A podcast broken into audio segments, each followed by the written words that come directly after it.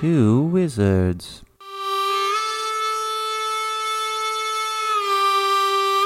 Two wizards?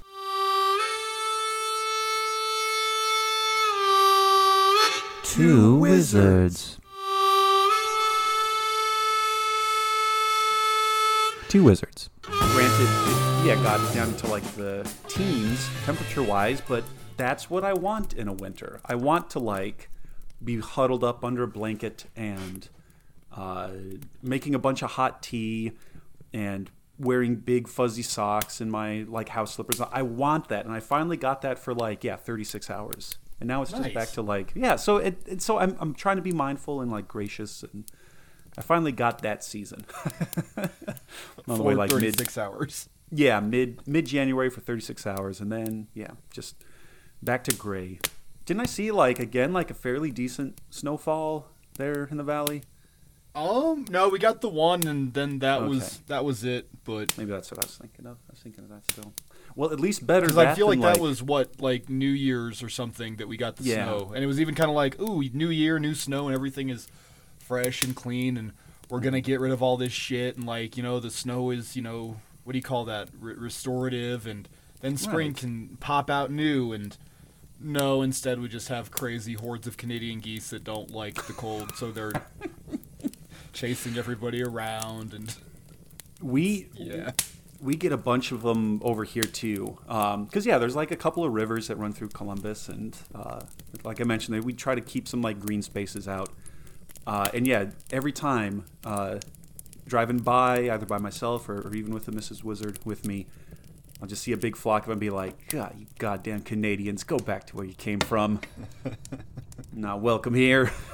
and then yeah, and then they just like shit everywhere and then fly off. So I'm just excited. I, I'm excited uh, because whatever the season, uh, come come rain, come snow, come uh, invasive geese, it's always a pleasure to hang out with you, Mark. Really good buddy, dear friend, and uh, unleash into the world a new episode of the Two Wizards podcast. And that's what we're doing right now. Hi, everybody. My name is Josh, and I am a wizard. And my name is Mark, and I am also a wizard. And man, Josh, like, I don't know if I'm excited to unleash this on the world. I almost feel like we're doing something bad with this episode, but right. It's gonna be it's gonna be good no matter how you shake it out, because that's what we do. We just put out good stuff. But It, it is. It is. And and um, we still kind of fly more or less blind, but w- more often, like we're starting to at least sh- share with each other. Hey, I think this is what the topic is going to be. And then throughout the week, we'll like text back and forth, like, "Oh God, you, won't believe the sources I'm," or whatever. um, so yeah, I do know what the topic is. I don't know what exactly the details are going to be, but uh, I am I am here for you. I'm here for our listeners, and we'll just we'll, we'll make it through together. We'll all make it through together. we're gonna go on a journey. But before we go on this journey, we need to start this as we always do. Josh, what is in your wizard's goblet? I guess. Well, or what, what, what, what did we have uh, last week? It was a wizard's tankard. What is in your Yeah. wizard's tankard? Yeah. So in my wizard's tankard, and and I'm I'm maybe trying to like balance this out, right? Like a little uh, yin to the yang of this episode, because as soon as we get into it, people are going to realize like, oh god, this is dumb and trashy. So I thought, okay, how can I balance this out? What if I find like a, a really classy? What about a really classy drink for my wizard's tankard, or should I say, in this instance specifically, my wizard's uh, coupe glass? Um, I had I had a little extra gin lying around. I had a little vermouth that we did some cooking with, and so I thought, God damn it, I'm gonna make a martini. Oh, shit. So yeah, it's well, and also too, like we're we're recording at a at, at not our usual time because yeah, having a martini uh, at night like it's fine or whatever. But hey, if I'm like mid afternoon drinking, uh, God damn it, why not a martini? So. Uh, so yeah, I have uh, uh, Tanqueray gin, uh, whatever store brand vermouth, a uh, couple of green olives, and, uh, and and yeah, this is a this is a dry, little dirty martini that will be probably the classiest, most sophisticated thing we discuss today. Right on. It's you know it's weirdly appropriate. Like oh, okay, all right. in in in the roundabout way of like you know, way back when, when humans, like in the 1800s, we were just like tanked 24 7. And you know, like you have like a three martini lunch. Well, shit, buddy, this might be a three martini recording. So Yeah, this is it. This is well, and and also uh, I will say that these olives uh, are not uh, pimiento stuffed or, or, or onions or or, or uh, blue cheese, whatever. They are they are hollow. They are hollow oh, olives in my martini. But but anyway, so what do you? this will make sense in like four more minutes, guys. Just just just hang on for four more minutes. What are what are you quaffing uh, this time in your wizard's chalice, wizard's tankard, wizard's coupe glass, whatever? Um, once again, out of my wizard's tankard, the the leather boar tankard that I sent you last a picture of last Oh week. yes, yeah. hmm Um, I have my tried and true red rum ale from Estes Park Brewing. That's the uh the shining one. Yep. Yeah, I have been listeners. I have been amazingly sick this last week, and so mm-hmm. like, it was gonna be either this or like maybe a Nyquil teeny, but it's all right. We're we're gonna see how we do with this. So Yeah, without yeah. further ado, cheers, good buddy. Cheer. Here's Anya. Mm. God damn, I love those. Mm. Mm-mm-mm. I I love these. They're they're fantastic. I yeah. The next time, next time I'm out that way again, I'll have to try and try and hunt hunt some down. But um, but yeah, and uh, if you like um, throughout the course of this episode, just hear my like lips smacking. It's probably because I'm uh, eating green olives by the by the fistful. Um, so I'll I'll try not to be super annoying with that. But goddamn, I just love green olives. Mm. Ah, it's all good. I was gonna say like I don't know if um Ohio was groovy or not, Josh, but damn, dude, if you could get your hands on some like you know really just some good solid weed, it might help this episode because. Holy shit! This is the dumbest thing we've ever talked about.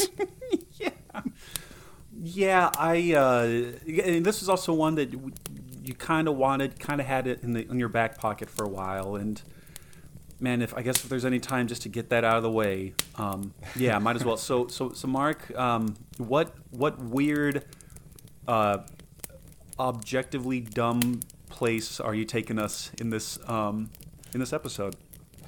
I don't even think objectively dumb is the right word. This is like completely dumb.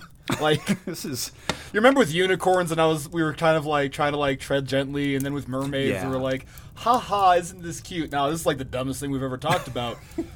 but last week when we were doing Antarctica, you tapped on Operation High Jump, and listeners, you heard my head explode, and we're gonna cover that in like two weeks' time. But to do that, we need to do this. So this week, we're gonna talk about the Hollow Earth. Bum bum bum, and it's oh my god, it's dumb. and we're not we're not even saying we, we are not uh, besmirching the the good name of like theory or hypothesis or yeah so it, it's not the hollow earth theory it's not the hollow earth hypothesis it's not the hollow earth conjecture. No it's just hollow, hollow earth. Because god damn. But then midway through, midway through my week of research and crash course and like load dumping and revisiting things that I already kind of thought that I had known, mm-hmm. I hit this weird mark, Josh. And maybe it's from all the Nyquil, and maybe it's because I don't know who I am at this point. Uh, I don't know if it's not hundred percent not true. So I- and I guess that yeah, and, and that is that is where we two wizards step in. We deal with the stupid, so you don't have to. We look into the fissures to, of the earth and see if there's an echo. Well, and, I, and honestly, uh, and uh, I, I'm not sure if you were going to hit on this at, at some point, but uh, just just also recently, um, there were some uh, kind of papers about like weird, quote unquote, quote unquote scars in the uh, Earth's mantle or like outer core or something like some weird uh, regions of like more or less dense material that maybe had something to do with uh, yeah the formation of, of the planet. So who knows? Maybe that's also maybe that's part of it too. Maybe that's what's like kind of resonating with us and this very silly thing we're going to discuss. you, you are putting way too much stock in me, buddy. Okay. well, maybe I'll just have another sip on my martini here, and, and you can take me by the hand and lead me into this subterranean goofy, goofy world. Yeah, let's let's do that. And before I get too ahead of myself, I'm gonna rattle off my sources as I am wont to do often. Um, starting with the internet, USGS.gov, Science Daily, Wikipedia, of course, BBC.com/future, NICAP.org, and then on the bookend I have Weird, Weird Science and Bizarre Beliefs by Dr. Gregory L. Reece, which is a fantastic book, and I recommend everybody get it. Historical Geology: The Evolution of Earth and Life Through Time by Reed Wynander. I don't know how you say his name. And uh, James S. Monroe. Josh, you might remember that as the pterodactyl book cover that you Oh, saw when we recorded our pterosaur attack. Yeah. yeah, yeah. Um, yeah. Mundus Subterraneus by Athenius Kircher, and Magic, Science, and Religion and Other Essays by Bronislaw Malinowski. That is that is quite a motley crew that you've assembled for, for our for our time here today. So I'm I'm I'm ready as I'll ever be, I guess. Well, I guess we ought to just, yeah, let's just chocolate giddy up here. Um, Chocolate giddy up. So, to start this, we need to get this out of the way. The current accepted theory of what the Earth is breaks down like this 4.6 billion years ago, the accretion disk that made Earth turned into more of an accretion ball and took like the basic shape of our planet. And a solid iron core formed, and it's larger than Pluto, which blew my goddamn mind. Yeah, just oh man. And suddenly, like, I've always been of that camp of like, leave Pluto alone. Pluto matters, like. And now I'm like, nah, nah, it doesn't matter. Like, Yeah, it, if it doesn't. If if, if our just the inner, Earth part, is like the size of yeah, yeah, and it's it's not. It's get fucked, Pluto. You old planetoid bitch. Yeah. yeah, you and uh, Charon, you're you're orbiting your your gravitational system with with your barycenter outside of your planet. Get get fucked. Get fucked, scrub. Get better. Um, so that formed. We we're pretty sure the current science. I just read this. I just read this paper, and that's where the uh, Science Daily comes from. Uh, 1.5 to 1 billion years ago. So like Earth was kind of a solid, not a solid, but you, it it was its most earthy shape at 4.6 billion years ago, and 1.5 to 1 billion years ago, the solid inner core formed. And as that formed, um, we get this from magnetic readings it- we get this from magnetic levels in iron and magnesium rock. We think that that's when that formed and made the solid inner core, and then around that, a liquid outer core formed. And again, I want to preface this all with we think we're not entirely sure, Sure. but we're like 99% sure that this is what we have now. Yeah, as as as difficult as it would be to, uh, yeah, like go two go, go through two miles of ice uh, to see what Antarctica is like. Yeah, you're doing that, but trying to get to uh, the center of our goddamn planet. Uh, and yeah, I think that I, I I take as given a lot of the composition and layers and things like that. Yeah, totally. Yeah. And so then surrounding the solid inner core of iron is a mostly liquid outer core, which is mostly made up of iron and nickel. And it's about 2,200 kilometers deep or 1,367 miles deep. And then outside of that, you have the mantle, and that breaks down into several layers. And again, we're going from the outside, or we're going from the inside out. Mm-hmm. The lower mantle is between 660 to 2,889 kilometers, or 410, 1,796 miles wide.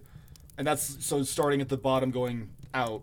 Right. And that's mostly solid, and that's made of something called perovskite, which is base, which is mostly magnesium and iron and silicate oxide.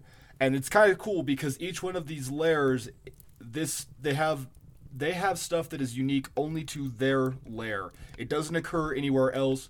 But given the heat and pressure in the regions, you have this first layer called perovskite. Kind of fun yeah. you also get this deal in the liquid called the asthenosphere, and that's where magma. Wow, that's where magma comes from. Oh, okay. So like, volcano, the stuff that like you know shoots out of volcanoes, it's coming from inside of this section. gotcha. Moving out from there, you have the middle part of the mantle or the transition zone.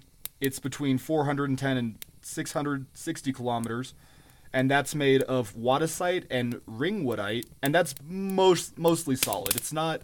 It's more gooey than it is solid. Yeah, one of those uh, like non-Newtonian fluid type type things. Non Yeah, non yeah, yeah. non non-Newtonian liquid. Yeah, like it's kind of goopy, kind of flowy, but it's it's not like pouring a glass of water necessarily.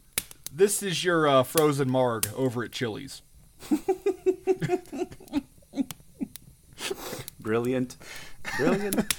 I'm trying to think of like I'm trying to explain this in like food terms because food makes sense to me, and yeah, it's it's a frozen Right. marg at Chili's. Yeah, Yeah, yeah. Um, You yeah. you you you have your like ball of ice in the center, and then yeah, the like maybe like the like kind of like uh yeah the like frozen marg at the top, and then on the top like the crust where we live, that's like your like float of I don't know whatever whatever uh, the margarita mix. Sure.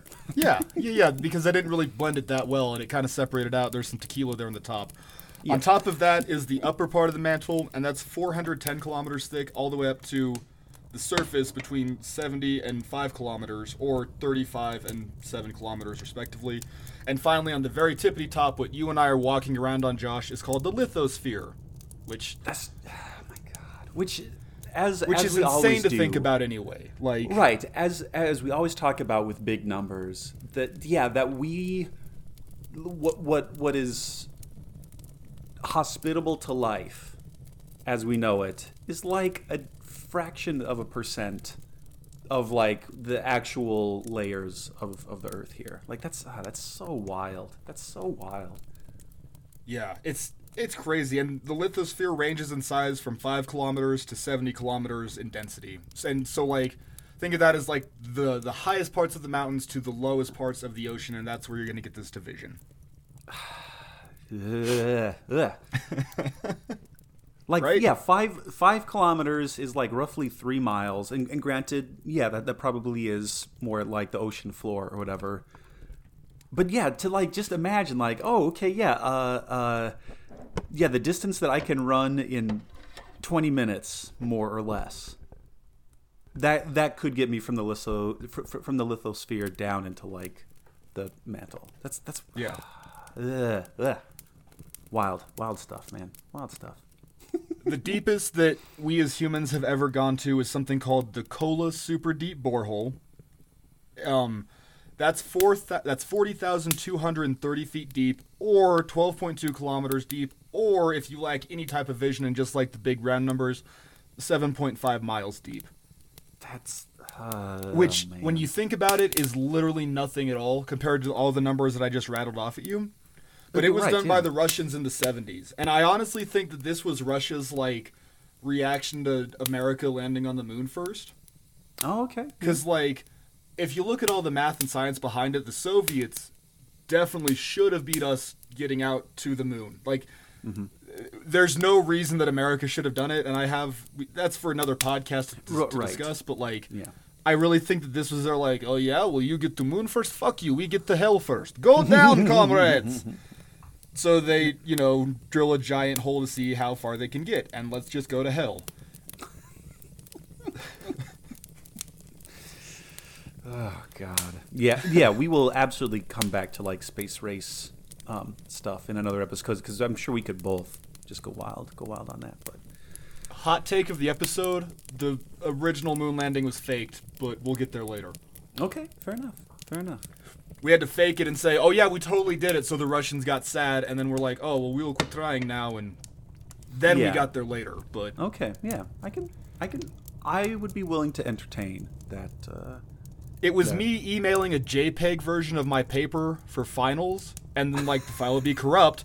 And the professors couldn't open it, and like, hey, Oh, Mark, can you send me another one? oh no, how terrible! And the whole time I'm like furiously hammering out on my keyboard, like trying to fix it to like actually do the paper. yeah. right. It was it was a screen, you know. It was just a it was just Yeah. a false flag there. But Maybe that's Okay, yeah. so- Because I've well, j- just also very very briefly uh, to, to to bring this tangent to a close. I've totally had students uh, submit yeah like uh, dot pages. It's like okay, I, I I I can't open up like Apple stuff. You have to say you have to send it as a PDF. Oh, I don't I don't know how to do that. And then like four hours later, I get I get the actual thing. So it, yeah, it's a it's a proven thing. It's a proven thing. Yep. I would love to say that I was a good student in college and like did my stuff on time, but no. I figured out that trick, and boy, did I rely heavily on that. It's it it's just yeah, it's like the non like the non school learning things. You're like, okay, yeah, here's how here's here's how I can yeah, still function in society, but make it seem like I'm I'm an upright citizen and, and doing my damnedest and all that. But Mark, your theater history file was a wave. It it was. That's crazy. I swear to God, I saved it as a word file. Here, let me let me get you a fresh one. I'm, that's weird. I don't know why that would have happened, Doc. I'm I'm real sorry. so that's Earth as we know it. Wink, mm-hmm. wink, wink. Air quotes. Can you hear my fingers air quoting? yes, yes, I can actually. Yeah. Josh, I'm here to tell you that maybe, just maybe, all that is bullshit. maybe. And usually, like the oh, two wizards formula for topics is we will look at the the folklore behind a thing, and then we'll look at the science, and we'll kind of draw our conclusions from there. But this time, I want to mix it up, and I want to look at the scientific theories. Wink, wink, wink. And Yeah. then we're gonna do folklore because the folklore is what really puts the nail in my proverbial coffin of like, no, the Hollow Earth is definitely real. Okay. Okay. I just wish my office chair had a seatbelt um, on it so I could buckle up. But, you know, that's okay. That's all right. I can manage Yeah. somehow. drink, drink, drink more martini, buddy. You'll be good. Yeah, I can have a little more of that too. So the first theory, and and so again, like folklore has said that the Earth was hollow, going back from like the beginning. Like as soon as we started thinking about shit, we decided, oh yeah, the Earth is hollow. But scientifically, wink, wink, wink, speaking, um, the first guy to really think that the Earth was hollow was the guy named Athenius Kircher, and he wrote a book in 1665 called The Mundus Subterraneus, or the Subterranean World, and his goal was to set out and try and understand like natural phenomenon like earthquakes and volcanoes with using the Bible as his base work for a reference, and he wanted to understand why this shit happened other than God is bored and angry at us.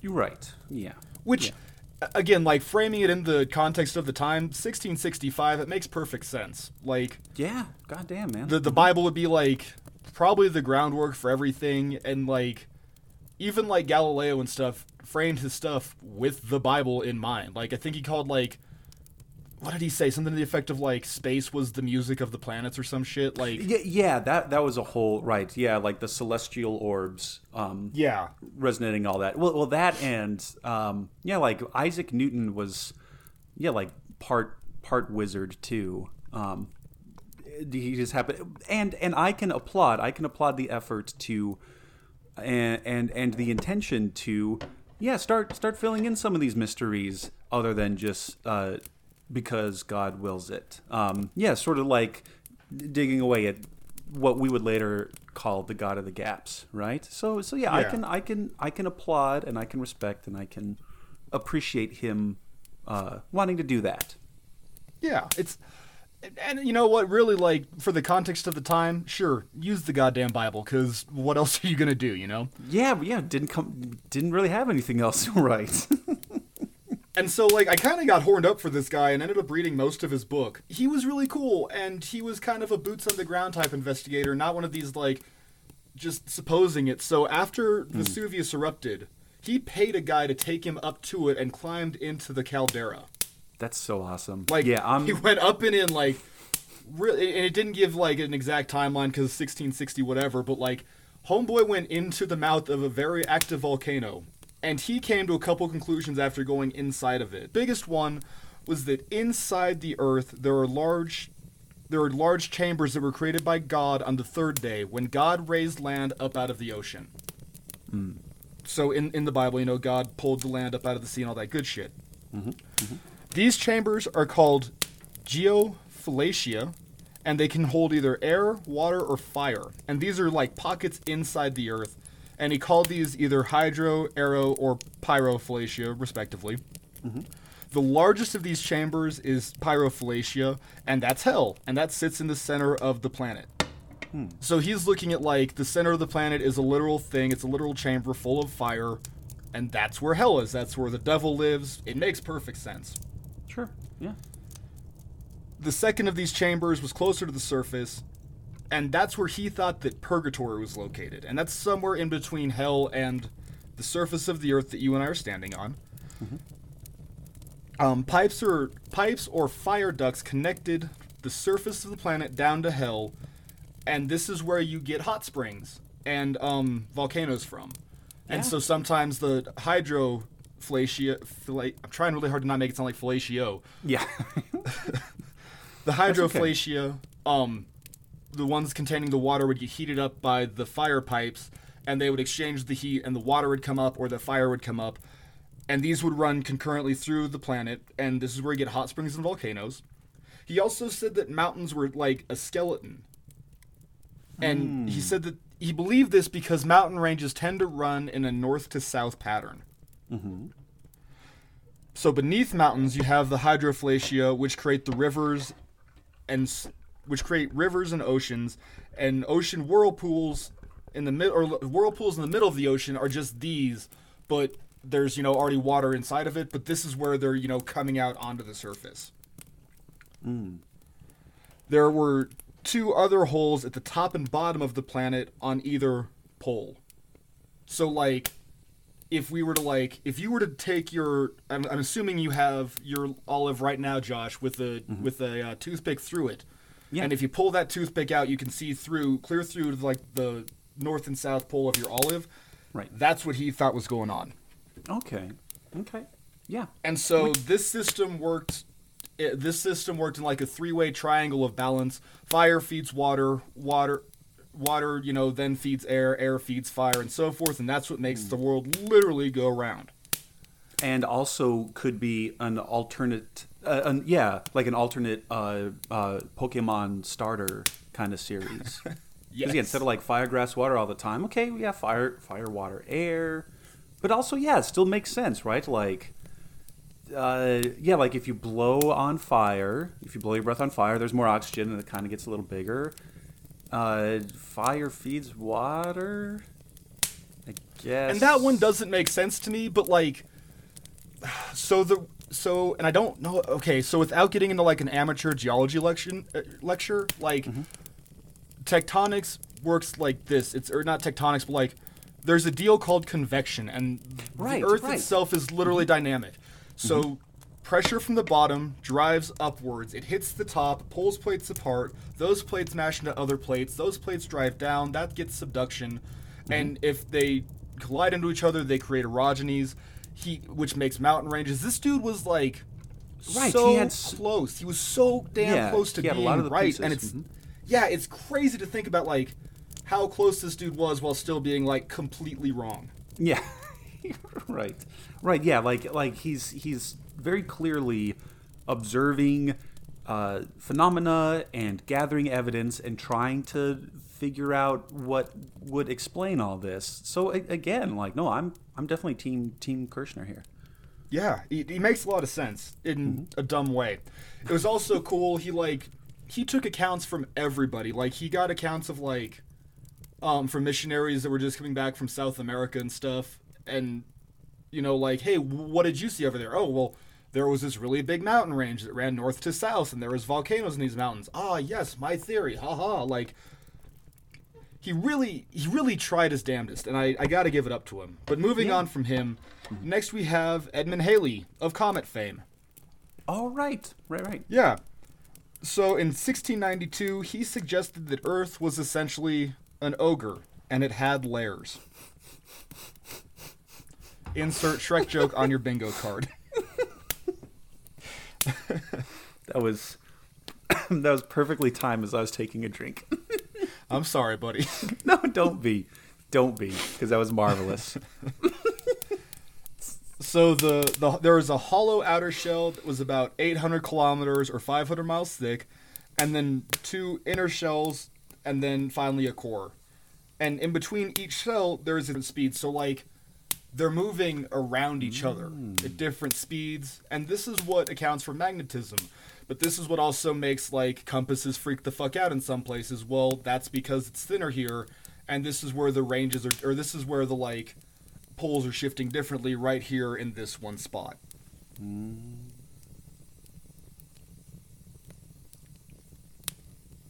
Yeah, yeah.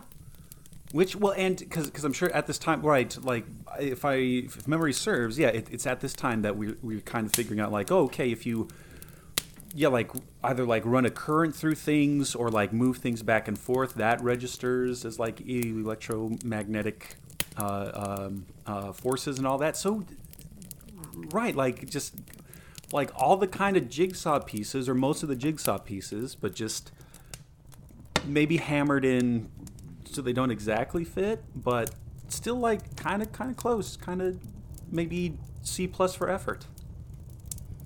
But still, like he's he's not wrong in his theory that there is an inner core and that inner core is solid, Yeah. and then outside of that is like another layer, and that's the liquid. But then outside of that was the the asthenosphere, and that's where magnet. Like he's not totally wrong. He's just not right at all. Like yeah. Yeah. And so inside of all of these spheres was illuminating gas.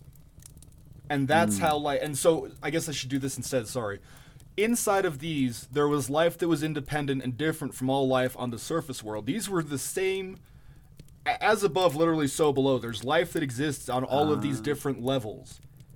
And in this case, it was illuminating gases. And here, really quick, we're going to read from uh, Weird Science and Bizarre Beliefs, if I can find my bookmark. So this comes from uh, Halley Halley's work, A Theory of Magnetic Variations. But since we see all parts of creation abound with animate beings, why should we think the strange and prodigious mass of matter whereof the globe does consist should be capable of some other improvements than barely to serve to support its surface? Why may not wow, I hate old English. Why may we not rather suppose that the exceeding small quantity of solid matter in respect to the fluid aether is so disposed by the almighty wisdom as to yield the great surface of the for the use of living creatures as consistent with the conveniency and security of the whole? So what he's saying is how come all life on earth just exists up top? It also mm-hmm. exists on the inside. And my favorite bit of his theory is that he proved that the the inner workings of the earth were lit was lit by uh, luminous gases. And his theory for why we, we could prove this was if you look up and see the northern lights, well, those are this, just the same luminous gases. They're just escaping. Oh, That's see? why you have this- lights at, at the north guy. and south pole. And granted, that's you know ionic discharge from the atmosphere, but still, man, like Right, like just a lot of those jigsaw pieces just not exactly put together. Uh, but still, like, um, see, now this is making me think of what we were talking about in Antarctica, and as we've talked about many, many other episodes, like, man, to be a dude in the 1600s trying to figure shit out, God, that'd be amazing. Just like, okay, what? Um, let's see here. What if I like take uh, gallons and gallons of urine and boil them? Will that give me gold? Because like urine's gold and it's liquid. So if I just like boil it, will that give me gold? Well, no. It gives you like urea and. But hey, there's like n- nitrogen. Like just to like do that, that'd be so goddamn cool. yeah, just to be like yeah, just to be And, so like- dumb, but like still so hopeful and not quite wrong. Right, and like, there's no like PETA that's yelling at you. There's no like, you can't test that on humans. Like, you just you just go wild. Ha ha ha! Pee bubbles go.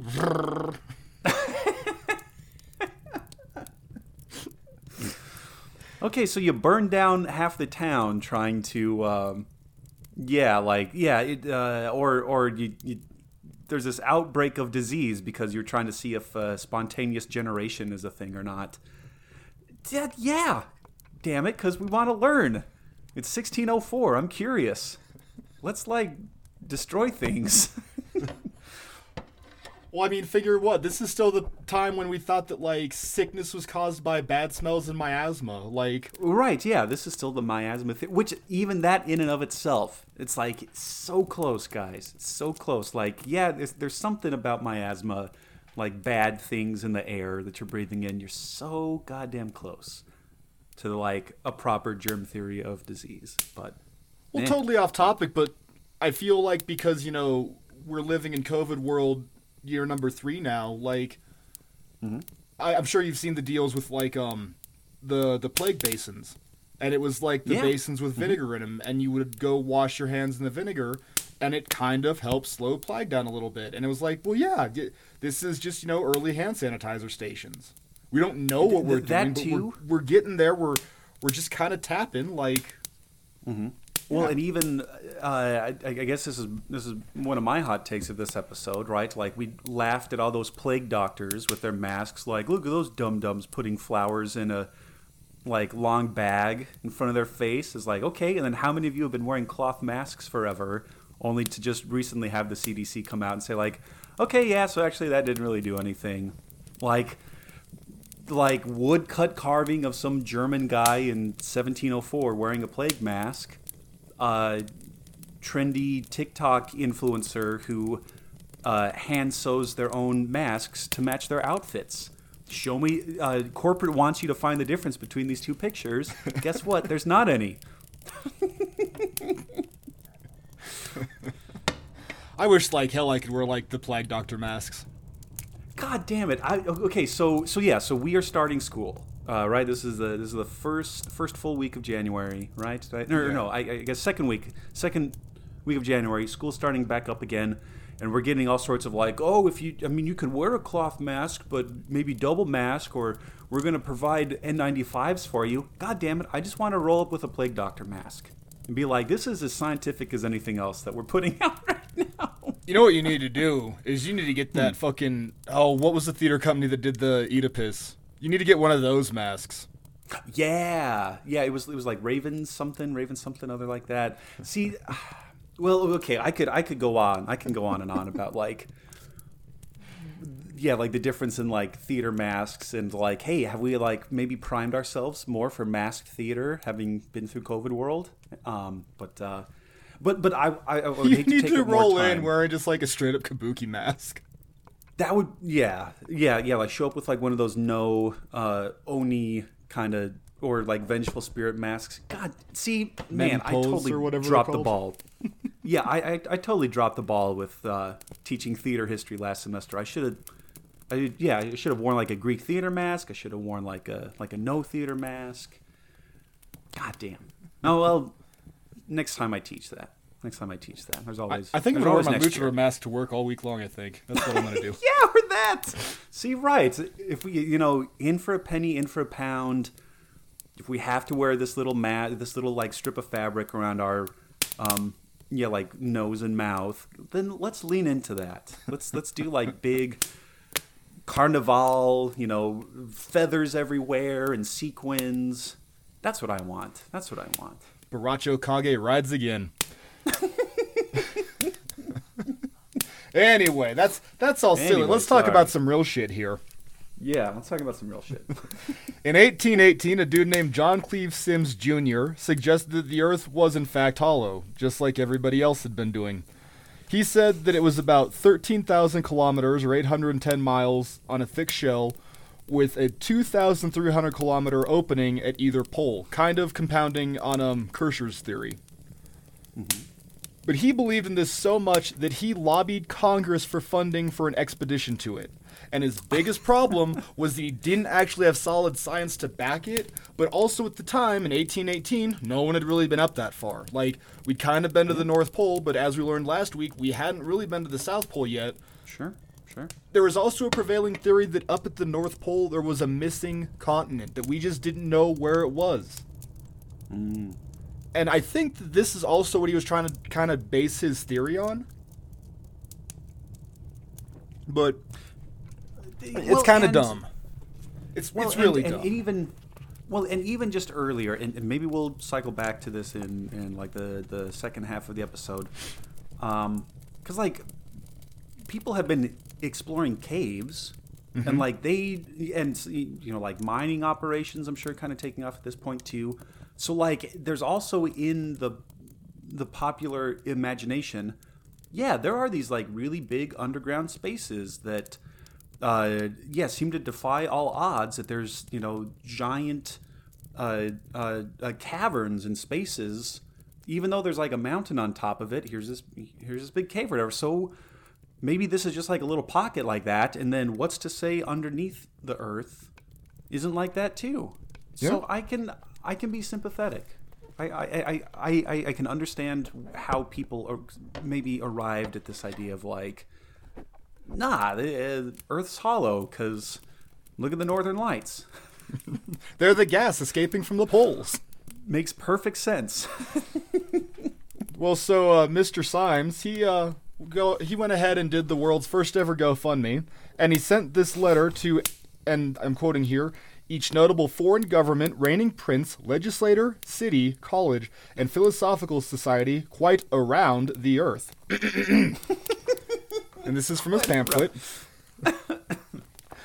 I declare the world is hollow and habitable within, containing a number of solid concentric spheres, one within the other, and that it is open at the poles 12 or 16 degrees. I pledge my life in support of this truth, and am ready to explore the hollow, if the world will support me and aid me in the undertaking. I ask 100 brave companions, well equipped, to start from Siberia in the fall season, with reindeer and sleighs, on the ice of the frozen sea. I engage we find a warm, rich land, stocked with thrifty vegetables and animals, if not men. Reaching on one degree northward latitude of 82, we will return the succeeding spring. And I'm sure, Josh, we've all heard of the missing expedition of the Symmes, which never happened, but. At least, goddamn it, Homeboy was trying. Well, he was. Well, and how many people uh, a couple years back when NASA said, "Hey, um, we're opening up our applicant pool for for astronauts. Send us send us your details if you want to be." It. And like, yeah, tens if not hundreds of thousands of people sent in things to be like, "I can be an astronaut." Um, and then eventually, of course, I like had to like siphon through all those. But yeah, if you're some dude in the 1800s maybe you happen to see this pamphlet uh, don't have a lot of other life prospects going on sure yeah i'd like to meet the inside the earth uh, men with their thrifty vegetables Well, you know who saw it, and I'm pretty sure was influenced by this? A cat named Jules Verne, Josh, who you might remember as, you know, Oh, like no. one of the fathers of modern science fiction. He wrote A Journey to the Center of the Earth in 1864. Mind you, Symmes wrote his deal in 1818. And yeah i'm sure Yeah. Mhm. Jules Verne's Jules Verne upheld the idea that the Earth was hollow, but he said that there are two suns in the core of the Earth that rotate around each other. which again i mean if we can be if we can be kind of gracious with interpreting that uh, yes in the center of the earth there is some really hot thing or some really hot things that are kind of rotating around. Yeah i mean he's not totally wrong Yeah. I just But- also love. Uh, I just also love, uh, and, and immediately thought of the South Park episode uh, 1864 when the class goes to like the like historical reenactment town or whatever, and then it's also like a Die Hard knockoff, and then the like password to the safe is 1864. Anyway, sorry, sorry. Not at all. Sorry, I was taking a drink. I can feel like my throat like just closing up on me here. Yeah. Um. All right. Anyway, in 1913, a guy named Marshall Gardner stated in his book "A Journey to the Earth's Interior." Well, okay, he didn't state it. He wrote a book called "A Journey to the Earth's Interior," and he went a step further and he built a working model of the hollow Earth and patented that son of a bitch, Josh. And you can look Okay, it up. It's patent number 1096102 and it holds it's kind of compounding on Verne's theory of a sun of the two suns in the middle. He said that there was a sun in the middle, like the the dead center of the earth. Mm, okay. So we're kind of getting into the more modern age here and like whereas I was more forgiving of like Kircher and stuff, now it's just like you all are idiots, you guys are dumb. Go Yeah. go talk to your wife. You can make it work. You can work it out. You can get through this. The earth isn't hollow. Go play catch with your kids. like Yeah. the sun you yeah, want isn't the center of the earth. It's your boy. Like go find that sun. Sun with an O, not with a U. Like Right. Well, and, and, and yeah, if if it were, yeah, the 17th century or the 18th century. Like, okay, yeah, you know, make makes sense. You don't, but yeah, once we get into this range, you don't have any excuses. Um, yeah, it's time to like put your creative and intellectual um, energies to like something else. Yeah. Yeah, just a touch. And then so following up, I, there's just a few more here for like the science. Wink, wink, wink. In 1964, I'm glossing over a ton of shit. I got real picky Oh, yeah. and choosy with this because there's so much dumb shit, but I like this one. A guy named Dr. Raymond Bernard claimed that UFOs came from the center from inside the Earth, and I want you to remember this dude. He said that UFOs and aliens, there was like several different species of aliens that came from the inside of the Earth and that's where UFOs are coming from. They're not aliens from outer space. They're like they're not extraterrestrials or like I guess you call them like what extra terrans or something. Like Uh, yeah, intraterrans, something Yeah. like that. Intraterrestrials. yeah, I think that makes sense. And and, and and granted, that's Latin, so I don't I don't know that quite as well. But yeah, I think intraterrestrials. Anyway, there was there's also a running theory that a lot of cryptids come from inside the Hollow Earth. They come out where like there's gaps in there. There's like not gaps, but like you know, oh hey, there's this cave that opens up. Literally, Josh, it's the plot to Godzilla. mm, yeah. If you watch the new Godzilla and it talks about, oh, how does he get from one end of the planet to the other? Oh, he goes through the hollow earth. It's it's literally that. but I wanted to talk about Dr. Raymond Bernard for just a second because in 1967 at Malmstrom Bra- Malmstrom Base in Montana, a UFO came from underground and pinged the and pinged the base and deactivated a ton of uh, Minuteman missiles. Holy cow! So this UFO, this What? this this light shoots up out of the ground, flies over the top of the missile pens, and deactivates all of them. It it turned off all their targeting settings and put them into a quote unquote no go mode. what? Yeah. It's it's weird. Um, I found several cases of UFOs interfering with um, nuclear weapons around the country, around the world. It's insane, and that's gonna get its. That'll probably get its own yeah, episode at some needs, point. But that like, needs its own episode. that's too yeah. much of like a, di- a diversion from what we're talking about today to like go into. Oh, oh, whoa, whoa, whoa, whoa! See, That's- see, see, like shit's getting real, real weird. That here. is not that is not just the martini talking. There, that is. Woo. I also we're gonna take we're gonna take a brief pause, or not pause, but we're just gonna wave briefly at a thing called the the inner Earth theory, and what it says is that okay, the easiest way to explain this is you've played Halo, right? Mm-hmm. Yep. So on Halo, you're running around on the inside of the ring. Mhm. The so this theory says that the Earth is hollow. We're on the underside of it, and the sun is in the very center of it, and everything that we're seeing is in the middle of it, and it's it's real fucking dumb, and it doesn't make any fucking sense. But I watched a couple YouTube videos like today, not not not today, but like they came out recently, and they're still oh, trying to say yes, the Earth is hollow, and we're standing on the inside of it. And it's like, Well, because and, and, and again, and- like, ugh, yeah, go for it. What's up? well, well, because if I understand, I think one of the claims that they make is, is like the force of gravity that we feel is the like centrifugal force of this globe spinning around, mm-hmm. right? And like that's that's what gives us our perception of gravity.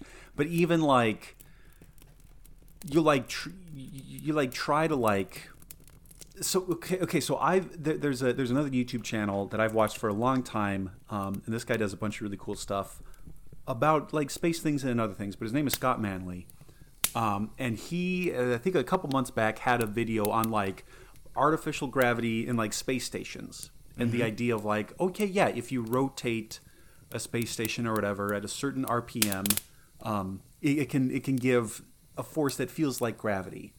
Um, but but at the same time, he's like, but even that's limits. And so the Soviets, again, good old good old Soviets, back in like the seventies, they built. So so yeah, like the like G force tester thing for like for like fighter pilots, where you sit in a thing and, and you spin around. Oh Um, yeah, The, the the Soviets like full on built one of those that people lived in for like weeks. Jesus. And so like and so there was like a like a platform on, on top and the axis that it would spin on that was like the least rotating part. So you'd have to like go down a ladder there and then you would slowly transition into like spinning gravity world. Um but like there's there's there's video evidence of people living in there and like they like they're like throwing darts at a dartboard.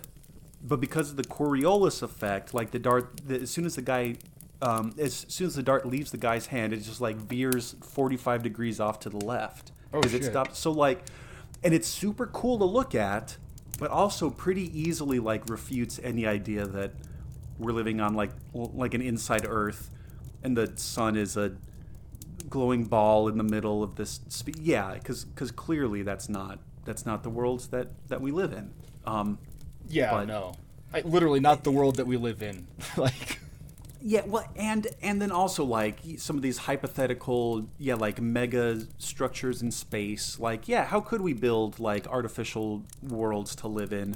Things like ring planets or um, toy toroidal uh, planets, which are essentially just like big donuts that you live on the inside. Like, yeah, that's like how those operate.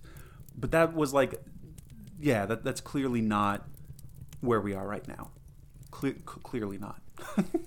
no, and like really I can't tell if like this stuff is like maybe if you okay, again, I was kind of making fun of like, hey, go go play catch with your son. Go work it out with the wife. Yeah. Like Get out of your garage. Yeah. the planet Earth is not a Dyson sphere made by ancient aliens. It'd be really cool if it was. That'd be dope It'd as be shit really if cool. like yeah. it, and we're like the like final construct on or whatever, but it's it, it's not that. Like Yeah. these guys are dumb. These guys are, and I really, as willing as I was to believe like Kircher was right, I'm like, you guys are all dumb. And like, there's one Yeah, guy so, who's like, talking what- about like, I if you you can see the concentric rings with oil, and I've put some tea leaves in here, and notice the rotation. The tea leaves are stationary, and as I swirl it, the tea leaves don't. It's like it's like im- impenetrable bullshit, Josh. Impenetrable bullshit. Yeah. like. I, I think so. So my question is like, what's the cutoff? What's like, okay, before this year, um, you're like totally justified in like thinking and pursuing and wanting to uh, prove or discover Hollow Earth. What, what what's like the like uh, year where it's like, okay, now it's eighteen eighteen or whatever. We don't believe that anymore. We got to stop that. What what would be your like cutoff date? Well, so we're gonna get into this when we do Hollow Earth Part Two in a week and a half, but Okay. because one of the most famous believers in the Hollow Earth was a guy who you might have heard named Adolf Hitler. Dun, dun, So just- dumb. Bear that as you will, Okay. but I'm not. I don't want to give away too much of the the, of the plot here yet. But for me, Okay, my cutoff, like me, Mark, if if I'm walking down the streets in Times Square in insert year, I'd say probably 1920 would be my cutoff for it. Okay. Yeah, like we've pretty much seen everything there, or not seen. We've pretty much found every continent. We have a better understanding of stuff. Like Tesla's come and gone. Like we're sort of getting into the idea of like Age of Discovery is, or like Age of Exploration's ending. Age of Discovery is kind of now. Yeah. So yeah, mm-hmm. Okay. I was I, I was gonna even go. Yeah, I, I think yeah maybe like late 1800s, right at the turn of the century. Yeah. So yeah, I think I think that I think that sounds about right. yeah. Mm, mm, mm. I think Well, and- World and War also- One really kind of killed everybody's vibe.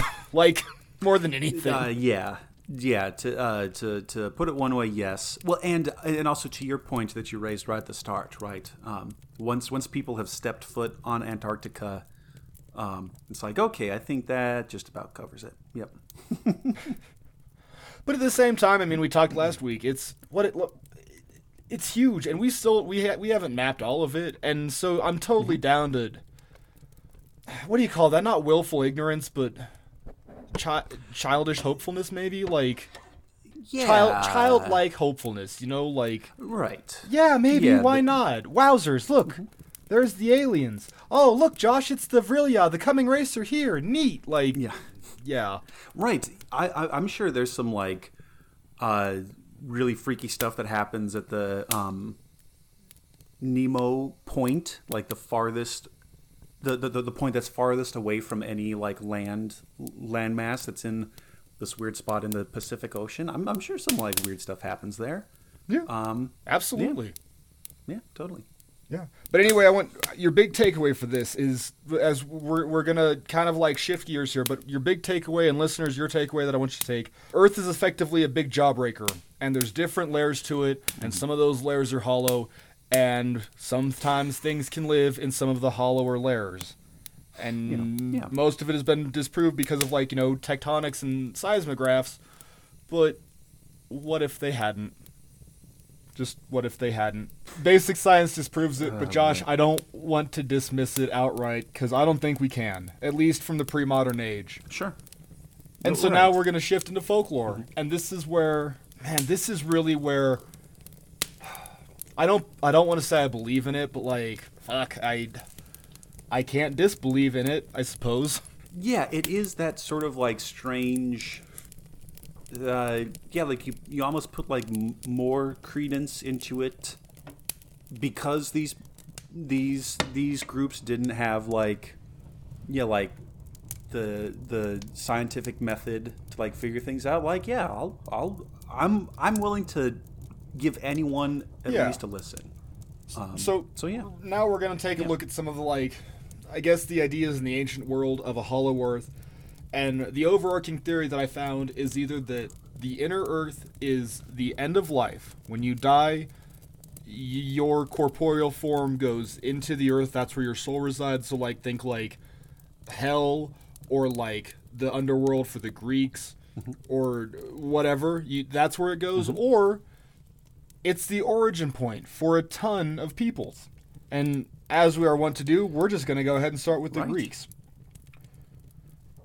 And maybe you could even yeah, tag in here. I know I'm like passing the baton to you on the fly a little bit, but like the Greek underworld was literally the underworld. The river yeah, yeah. Styx, you, you were you were ferried down Styx by Charon, and you went to the underworld, right? Mm-hmm. Like, Yeah, Well, and and then there were even like several. So like, yeah, there was like, um, oh, and I forget all their names specifically, but like, there's the Elysian Fields, which is like, I, I guess, yeah, to like call it heaven, like really, uh, is like, yeah, mis misapplied.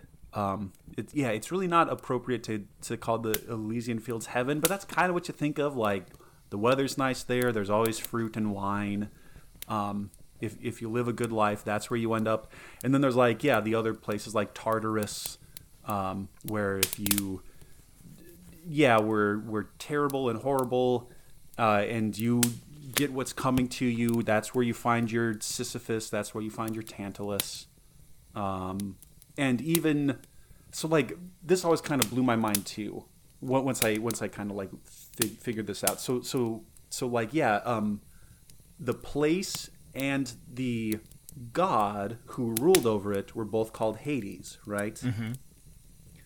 And then you may have also heard that oh well well the Roman equivalent of Hades was Pluto, um, but even Hades has that name in Greek Pluto, um, which means like like wealth, like the wealthy one, because the idea being like oh you're like inside the earth, that's where all the like gems and gold and silver are. That's where Hades' kingdom is. He's the wealthy one. He's Pluto. Okay. So like Pluto is itself a Greek word, but it, it is too. Like in plutocracy, that's like you know the idea of like, oh, the wealthy people rule, um, have power. Uh, uh, so so yeah, that is. Yeah, that's also very much like oh yeah, there's space down under the earth where souls live or um, the gods live. The the chthonic, the like earthly spirits and demons and stuff. Yeah, yeah. Yeah.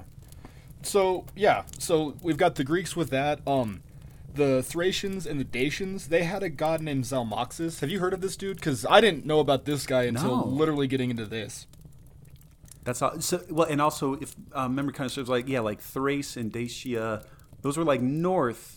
It's like north kind of Balkan area.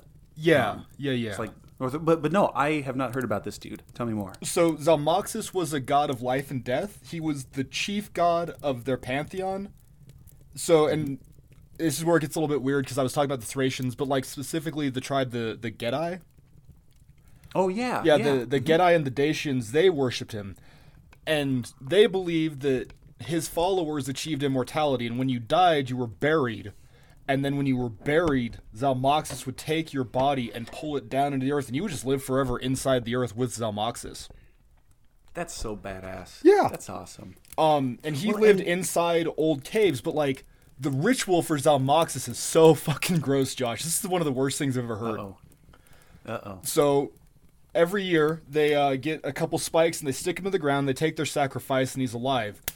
And literally, you're either damned if you do, you're damned if you don't. And I want to shout out specifically those conspiracy guys podcasts because this is where I heard about this. But they Oh, take right you on. and they throw you up on top of the spikes. And if you die, then it is a good sacrifice to Zalmoxis, and every, everything is good, and he will be a happy god.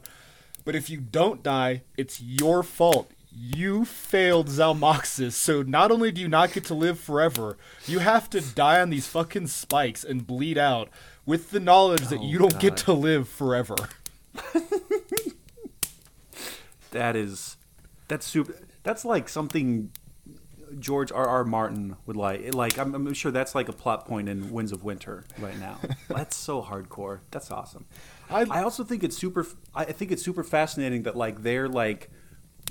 Uh, yeah, like chief god too, because like so many other places, the chief god is like the sky or the sun, right? Like, like yeah, like Zeus and Jupiter, they they, they both literally mean like sky daddy. Yeah. like, like like that's what that means. But this, but but these guys, their chief, their yeah, their chief deity lives in caves and is underground. That's so interesting. That's awesome. I was also kind of intrigued by the idea of like that that immortality deal because like mm-hmm. you you have to die to reach immortality and it's kind of like that Christian ideal of once you die then you get to live in heaven with God for forever.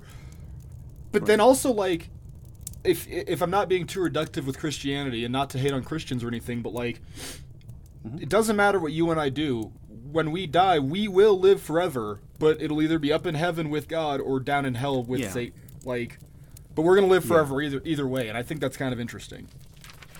That is. I guess I hadn't really thought about that. Yeah. Yeah, like, hmm. either Yeah, way, It is, yeah, it is like eternal existence. It's just if you're upstairs or downstairs, yeah. so to speak. Yeah, really. Hmm. Hmm. Very cool. Very cool. Yeah. Um, in the Epic of Gilgamesh, after Gilgamesh's buddy Enkidu, we need to do an Epic of Gilgamesh episode. Like, Hell we need yeah, to read do, it, bud. or we need to watch it, or some shit. But like, I feel like I've touched on Gilgamesh like a lot in the last couple episodes, and I can't think of specific Right, yeah. details, but we're hitting on No, a lot. definitely but- come up. Yeah. Yeah. But so after his buddy Enkidu dies, he goes on a quest to find uh, immortality from this guy named Utnapishtim. And he's the only mortal ever to ever actually gain immortality. And to do this, Gilgamesh has to pass underneath the tunnels of Mount Mashu. The gates of Mount Mashu are guarded by gigantic scorpion dragon hybrid men. Which, number one, is cool so anyway. awesome. But also, Yeah. like, so some of the stuff that I found, one of the big proponents of hollow earth theory is that it, it, it's Christians believing that the earth is hollow, and they get the idea of this from, um, from parts of the Bible. The biggest one is Revelation, and it talks about from inside the hollow or inside the bottomless pit come locusts with scorpions' tails and humans' faces. and it's a weird corollary and it's just it's it, it's nothing and i might be making something that isn't there into something that wasn't there to begin with but once again you have like the scorpion type people living inside the hollow earth. Right. maybe. Just maybe. But so as gilgamesh passes underneath mount mashu he f- comes out he comes underneath or how do you do this? At- inside of the inside of this passage at the end of this passage inside of the earth he finds a thing called the garden of the gods.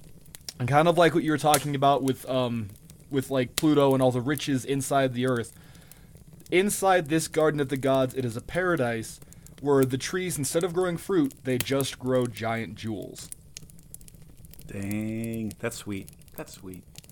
yeah it's kind of fun guarded and- by scorpion dragon people and yeah what's up Well, and also just of uh, kind of particular note for us Colorado folks, uh, Garden of the Gods has another kind of special relevance. I don't know if you were going to have a moment to, to talk about that, but but Mark, what what are the Garden of the Gods, at least in like Colorado context? Boring ass sandstone that people think is pretty.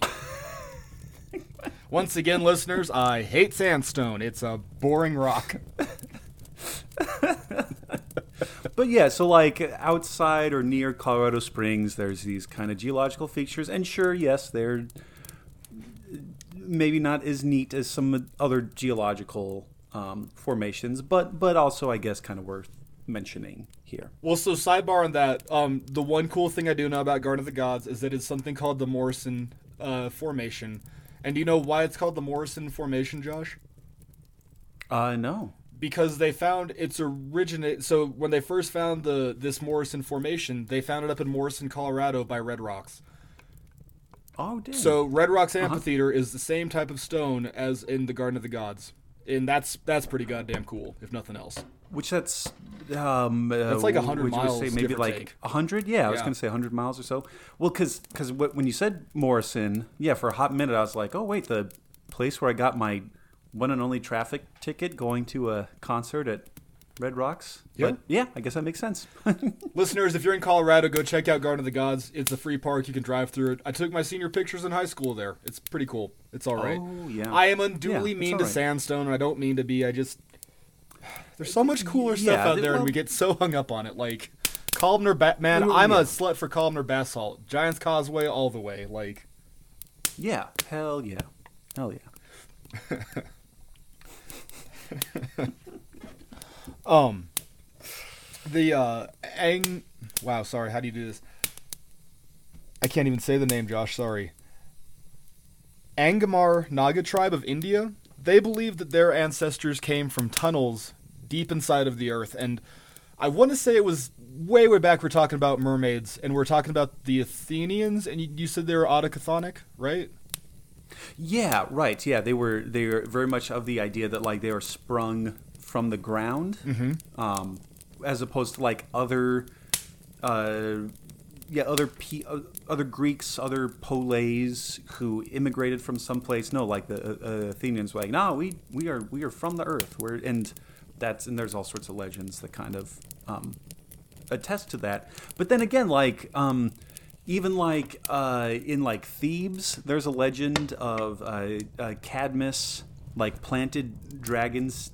No, what, what was it? No, yeah, Cadmus like planted dragon's teeth in the ground, and then like people grew out of that.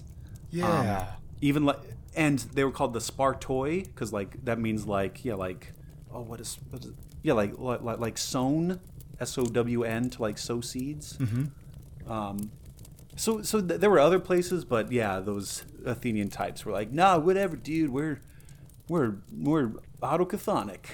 Well, but that's what I thought about as I was doing this was like, are they, did they come from, okay, so like Christian creation, like God breathed Sure. life onto the dust of man, or like man was made out mm. of dust. So like I guess Yeah. original man so I, I is guess sort of is- like yeah. in a sense autochthonic, but like, or is it like these people were coming up out of like Right, right, right, right. Yeah, there's a difference coming like from the ground co- as opposed to like coming underground. Yeah. from under the ground. I I don't There know that hung in my head as I was doing this, but Yeah, totally. Um, but anyway, the um, yeah, the Angmar Naga tribes in India, they said that their ancestors came from tunnels that are deep underneath the earth. Like they migrated out of these tunnels from inside the earth up and out.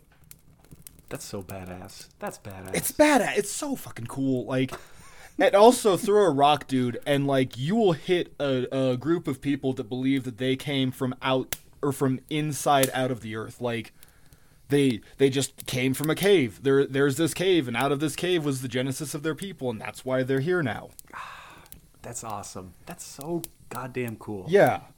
Um time to get nerdy for just a touch and really I should give this more credit and time than I am but I'm not gonna. Have you seen Hellboy 2? Because this next bit is from Irish mythology, Oh. a deal called the Tuatha De Danann and I hope I'm saying that right and I know I'm not but sorry Irish listeners. Uh Tuatha De Danann is the home of the ancient gods of the Irish.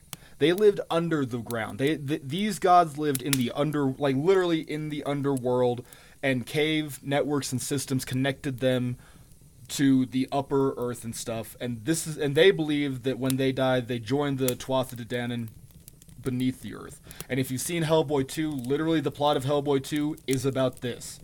Like, we're going underground. Yeah. Yeah. It's the underground elves, the elf living in the subway tunnels in New York. Like, yeah. Yeah, the it's it's been forever since I've seen Hellboy two, uh, but but also the the Mrs. Wizard, she's a real big audiobook fan, and um, particularly of the genres that are yeah sort of sort of like mixed fantasy like oh I'm a I'm a private eye but I'm also a witch. And my partner in, uh, is a vampire and we have a private eye detection agency with a with a with, a pixie like like like that kind of stuff. And they're silly and dumb and you don't have to think about them too much uh, but the really good one what is it?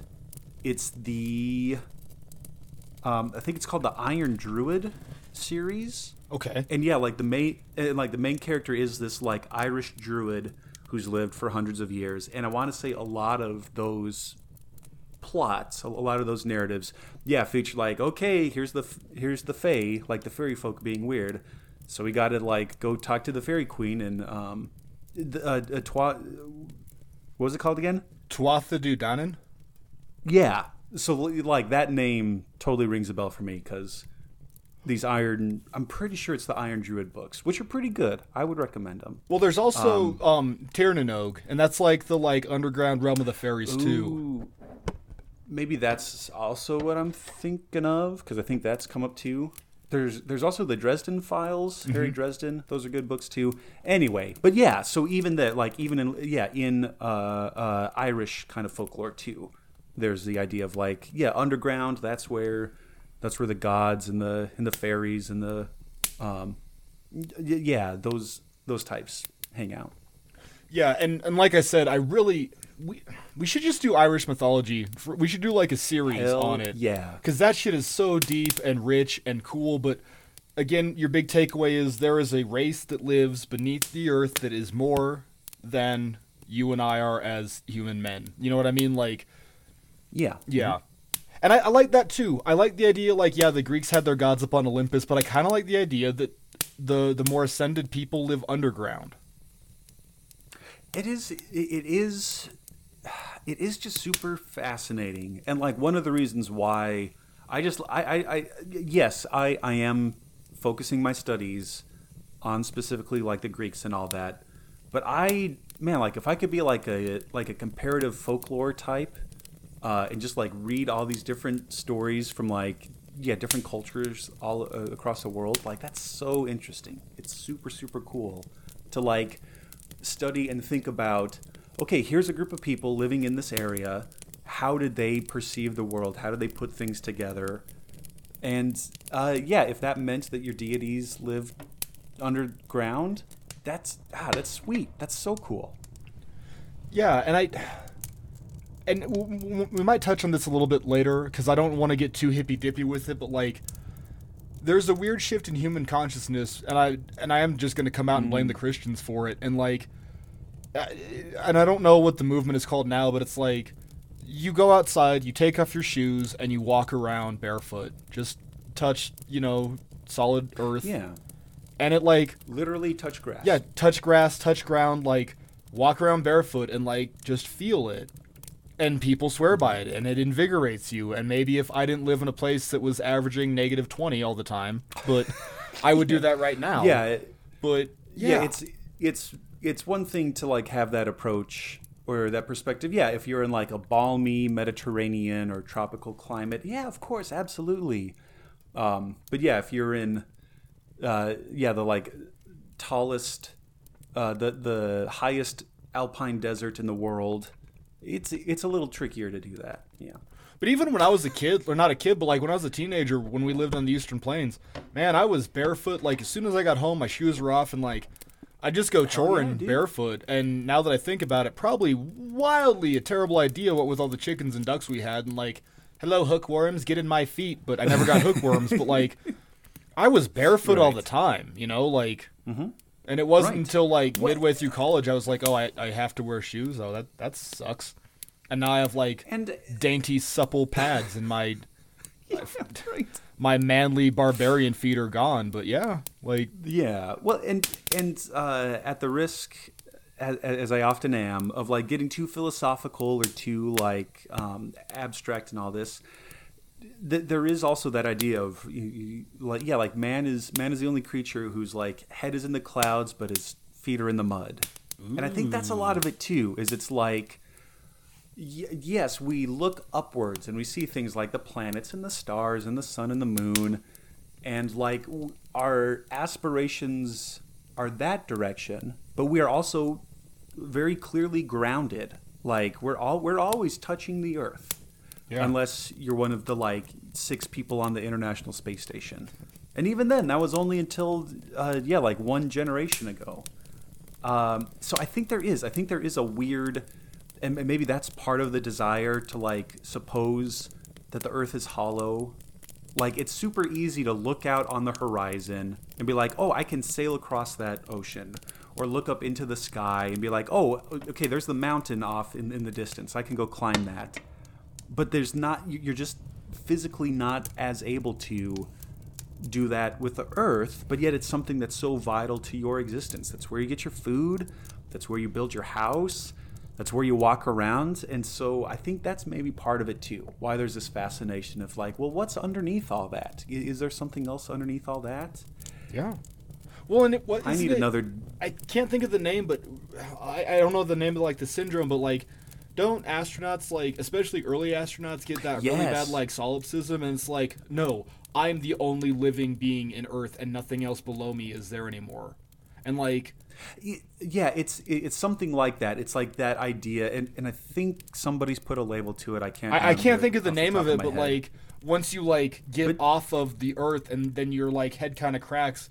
Because really, I don't think we're smart enough to handle the idea of like the grand scope of creation or whatever you want to call right? it. But like, no, totally. Uh-huh. Yeah, once you totally. get off of the planet and look at the planet and like because i've been in a plane and flown over the great lakes and gone huh well fuck me that's what it is okay cool i'm better than everybody else like not better but like No, but truly. yeah like me in this Yeah. like metal sky carriage i'm stronger than i'm i'm more than anything below me those are not but ants and i am up here in my southwestern flight like But but it, it it is that idea of like, uh, yeah, how many generations and thousands of years of like our like uh, primate brains evolving and understanding the world uh, five feet from the ground, six feet from the ground, maybe, and then yeah, oh, then you strap that same uh, primate into a rocket or into an airplane, and yeah, it, it, it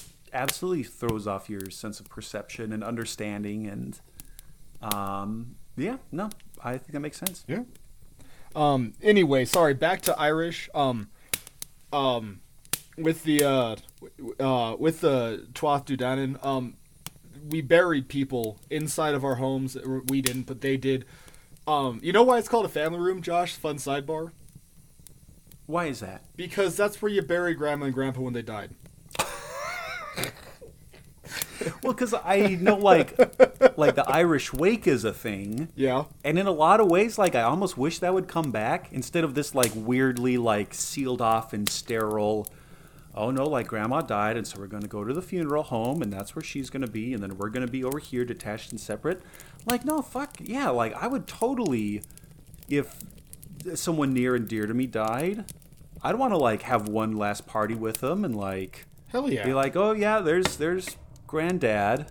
Um, let me go like get a get a tobacco pipe going, in, uh, so, so we, we, we could have one more, yeah, like one more kind of round together, one more time. Yeah. that make that that makes just as much sense to me as anything else. um sorry but my point for that was um y- you you commune or you don't commune when you die josh when you die we we bury you in our in our family room under the earth because you know we live in our bog huts or whatever and i'm not i'm not being mean Yeah. i'm just being like straight with Sure, you like right. we bury you and then your spirit goes underground and joins uh, to and joins with the Tuatha De Danann, and that's that's where you go and like that's why we did it, and that's why you call it a family room, and eventually you like get this weird giant kind of like not mass grave, but a giant like you know family burial cairn around a home, and it's kind of a neat idea, but.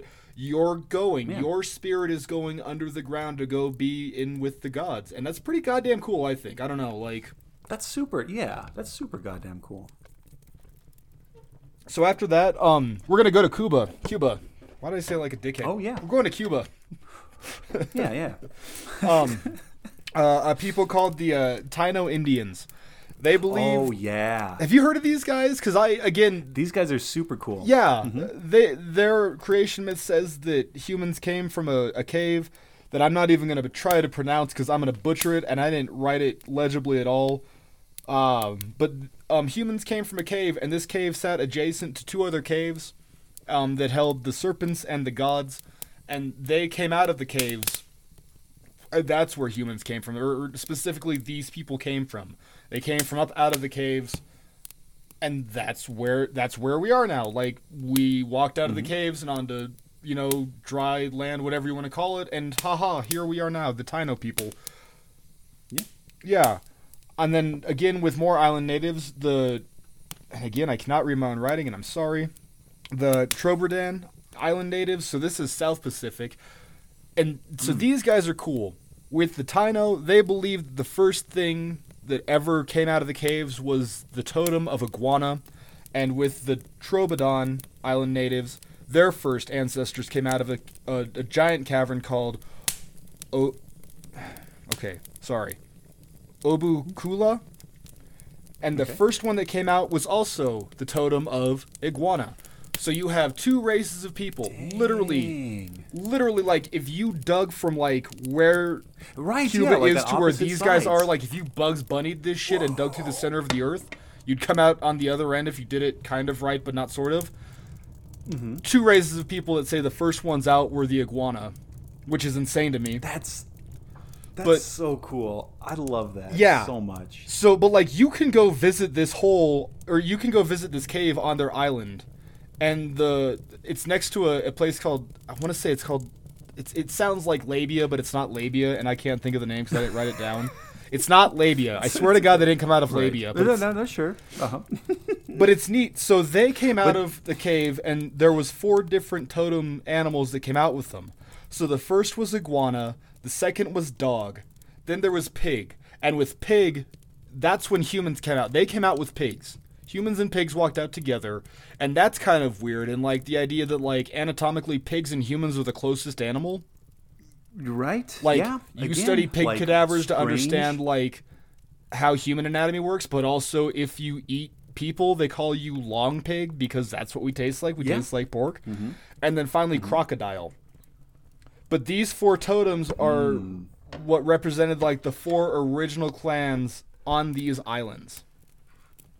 That's pretty goddamn cool. Like That's super cool. Yeah. yeah, so That you is. so you have the four creatures plus man coming out of caves, and that's what is life on the Trobriand Islands.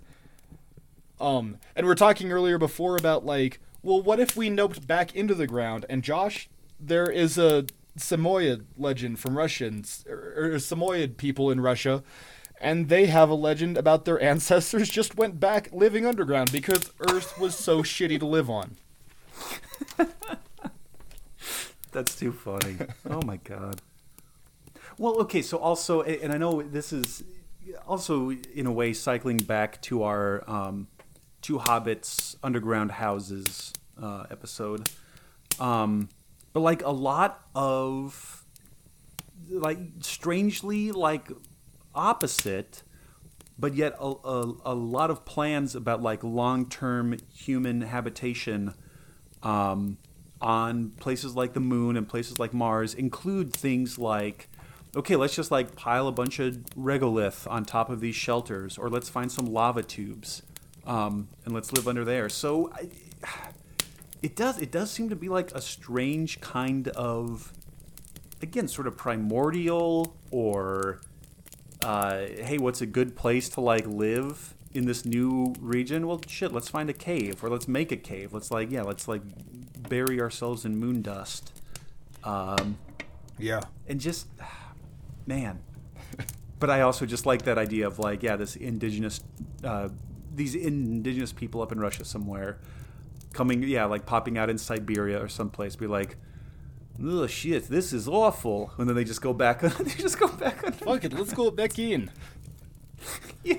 Like yeah, like literally dipping a toe in the waters of creation. Like nah, fuck that. We're going back down.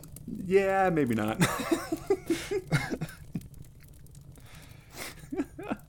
And so yeah, like um, it's it's crazy, dude. There's so much of this shit. Um, the Incans believe that most of so like their forebears came out of came out from under the ground, but like um, you know the stories of like Cusco or like Sacsayhuaman and like uh, these stones that weigh millions and millions of tons placed together with such precision that a razor blade cannot fit through. They Right, how did they yeah. place them? So like the Incans have this belief in in dwarves, and it's not dwarves like you and I would know them, but it's literally a race of subterranean people that help them build these megalithic structures.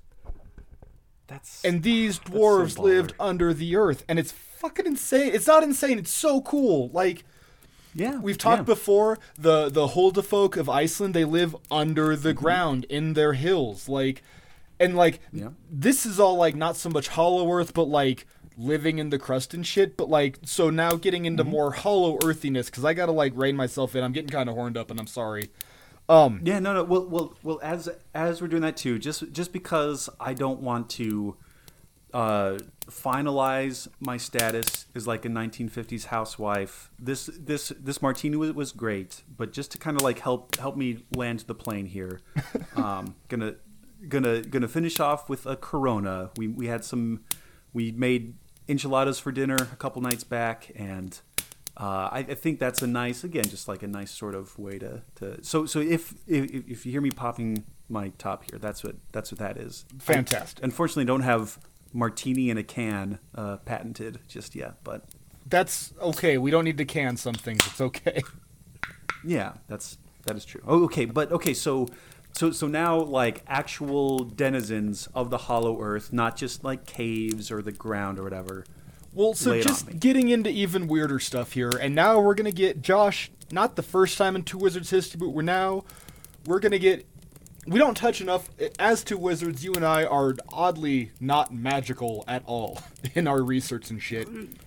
Sure, right. But so we're gonna touch on something called Agartha and Shambhala. Oh, If you've played um the oh what the hell is the name of that shitty game that I can't think it's not shitty Drake Drake whatever it is I can't think of the name now. oh, offhand. um, uh, uh, Uncharted. Uncharted. There we go. One of the like major plot go. points is finding the Shambhala stone. And so the idea is this: it's taken from a Buddhist tradition. Uh, there's a great city underground called Agartha, found at the center of the earth. It is said to be paradise, and it is usually misrepresented to. It is usually either misrepresented or misidentified, or sometimes like correctly identified, but still like correlated alongside the Buddhist tradition of Shambhala. And basically, it's this great city in the middle of the earth, but there's also demons that living inside of it named the asar Uh. Ash, I can't say it right. Ashura. I want to say Azura, as in Oh, like yeah. Azura's star from the from like Skyrim and stuff, but that's that's not it. Right, right. But yeah, Right, right. Okay, okay.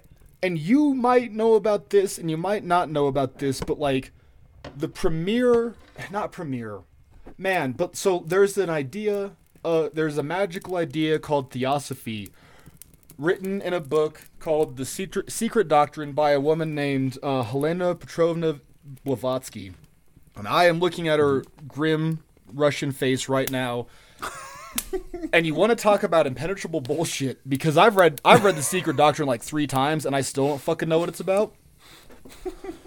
But she was sort of the inspiration for like how do you do it? She's like the Silmarillion for the Nazi party, but she's not a Nazi. We need to clarify this, but she talks I about gotcha. so she in her youth traveled to Tibet to a race of mystics called the Great White Lodge. And that's where they gave her all of this information. And basically, in the center of Shambhala, there is a thing called the Shambhala Stone. and you gain immortality from this Shambhala stone. And Shambhala is all that is good in life. It is all that you could hope for and want. And once again, everything great comes from the center of the earth. Mm-hmm. Right. It's insane. And like I said a little bit earlier on, without giving too much of the plot away, Hitler read this and was like, "Ah, this is what is fucking up, yeah. This is my jam. Oof, I love it. Himmler, pump the bass, like." but she allegedly allegedly went up to Tibet and I and I have nothing to disprove her. Like this woman was rich, she was kind of spoiled, and I think her parents just wanted to get rid of her way back when, so she just traveled around the world. And um, she wrote her book, The Secret Doctrine, and it's kind of like the great compendium of occultism, and it talks about the different root races of men, and one of those root races is, is the Aryans. And Hitler read this and took it to be the Aryans is like, yeah, that's what we are, and it's not that Right, he right. grossly misinterpreted it. This is not now, nor will it ever be a Hitler podcast, but just tapping on it, because like once again, you have a superior race of people living inside of the Earth, and mm-hmm. this is where we're getting it from. And again, we're going to get more into this in two weeks' time when we talk about, you know, Hollow Earth 2.0. But that's kind of like me rounding it out. But finally, we're going to end here in America, the only nation that ever really matters. And I always love ending in America because, hey, America, fuck yeah. Starting with the Iroquois Nation. Um, they believe that their people came from inside the Hollow Earth. Like, specifically, the Iroquois people, they came up out of the Hollow Earth on the back of Great Turtle. Like, that's what they did. Right. Um, the Mandan tribes believe that their people came from a cave in the northern end of the Missouri River. There was a great cave down there, and they just one day walked out of it. And I want to tap briefly on a thing called the Mammoth Cave System in Arkansas. And uh, it's the largest Oh, cave yeah. system in America, and it spans 213 kilometers, Josh. And if that doesn't really cook your noodle, to steal a line from the Oracle in the Matrix, and I gotta find this, sorry. God damn it, Wikipedia, you're being a bitch again. Um, so like I was trying to find like any kind of size comparison or whatever. So, um, Mammoth Cave is 200 and whatever I said, 13 feet, uh, 213 kilometers. Um, so Oh, like God damn it. the total area of the Bronx is only 150 square kilometers. So like consider that, Josh. Like Yeah. and this is just one cave mean, system like in the region and not the same region but like one cave system is that fucking big. It could literally house one of the biggest boroughs in New York state, like or New York City. I, yeah, I I mean, I just because it does. It it just. And how long would that take? Like a proper geological and even archaeological or paleontological. got that Paleontological. one right. Yeah, like it would take them like years to be able to explore. It still hasn't been totally mapped. Like and that's Right. not and And that's not just the biggest one, but it's like these are like col- there are colossal cave systems. Like listeners, go check out our Hobbit or two Hobbits episode of caves. Like Yeah, we, we just talked about that, and and I'm- I mean it just with with with, with also going back to these pre-scientific or quasi-scientific um, accounts at the beginning. Like clearly, there's something there. Yeah. Like there's all the pieces. Maybe they're not completely fitting together. Maybe there's like some obvious gaps in how these things fit together. But yeah, the idea that, and even just to be even more uh, reductive or simplistic about it, right? It's like ca- cavemen, cavemen. All these places in like continental Europe where we find cave paintings and things, and and perhaps we'll also, um, if if we're dropping uh, suggestion cards for episode topics into the little box here. Here's another one. We can we can go into like hominids other than uh, Homo sapiens and like cavemen and stuff. But like, there there there there evidently is a a a long tradition of human tribes, human cultures, human societies emanating out from caves. Mm-hmm. And so then, yeah, of, of course, if some dude trying to make sense of the Bible uh, in the 1600s is like, oh shit, maybe the Earth's hollow. Like, eh, well, yeah, because like people came from there. like, like before we kind of realized all this stuff. Like, yeah, that's where that that that is our origin. And maybe there's still some things down there. Probably, probably not like hominids. But yeah, like it's it's it is a thing, but it's not a thing. But it is. It is, but, But it's also not. not. But what if it was? And so, But what if it were? Yeah. so Josh, you without knowing it, you perfectly segued segued into my final little section here. Oh, awesome. What if you and I wanted to get into the Hollow Earth? What if we did? What if we did? We're we're we're tired of this. 2022 is kind of gotten off to a disappointing start. We're over it. We want to. Okay, yeah, we, we, we want to get into Hollow Earth. That's where we want to set up. Take us away. So number one, the Hopi people of the American Southwest, they believe that there is an entrance to the Hollow Earth in the Grand Canyon called Sipapu. All right. So All right. number There's- one, first thing out of the gate, you got Sipapu. Yep. But mm-hmm. there's more than that too, buddy. Um, you kind of touched on it a little bit, or we touched on it just a touch. The Greeks had several portals into the Hollow Earth. Oh, interesting. They have one in um Ty- on Mount Tyron in Lyconia, which I believe is where you would put Sparta, right? Uh, yeah, yeah, that's the sort of region surrounding area. I've been playing the shit out of Assassin's Creed Odyssey, so like this little bit, I was like, I know where all these are. Ha ha ha ha. It's so weird. No, so like my understanding of geography is yeah, like 85% video games. When I was playing uh, European Truck Simulator 2, I was like, "Oh yeah, that's where like all these cities in Germany are." or uh, um, yeah, thing, or, and, and things like Assassin's Creed Odyssey or like other um, yeah, like kind of yeah, I totally get that. I totally get that. There is apparently a portal in um uh Tro- Trozen, Troisen. I don't know how you say it. yeah, Troizen. Troizen yeah, in that's, um, Argolis. Yeah, that's uh, like southwest of Athens across the Saronic Gulf. Mm-hmm.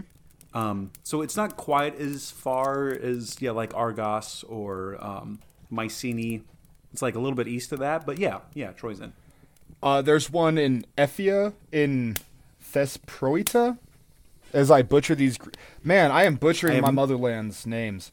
Uh, in, I have no idea where that one is. I don't either. Uh, I, I even Google I Google Earthed all these, and maybe I'll throw that up on the Twitter. Oh, yeah. But like I Google Earthed all these like entrance points, and it's kind of weird because I make like these gigantic, just like triangles of points. Um, yeah, right. in Pontos, in Heraclea, not Heraklion, but Heraclea. There's one, and finally there's one in Armenian. Oh, okay, okay. There is a super famous one in Ireland called St. Patrick's Purgatory, located on Station Island in Lough Derg, where oh, people shit. up until 1632 would take pilgrimages, go into this weird little tiny, like six foot high. it- It's, I think it's a lava tube. It sounds like a lava tube, but they've closed it off and you can't get Oh, into it now. But you would hmm. go there and you would get wicked high on plants, trip balls, and get sick. And so so like ayahuasca, you take ayahuasca Yeah. and part of mm-hmm. ayahuasca is you get sick and you throw up. And if you remember like your Roman festivals and shit, they had a purgatorium where you eat too much and you go like throw up and shit Yep, yourself. sure. And that's where mm-hmm. we get one of our words for purgatory. So literally St. Patrick's purgatory, you trip fucking nuts in the in this cave and then you see shit and understand this shit. But continuing our like two wizards theme of we can go here, you can still take a pilgrimage there.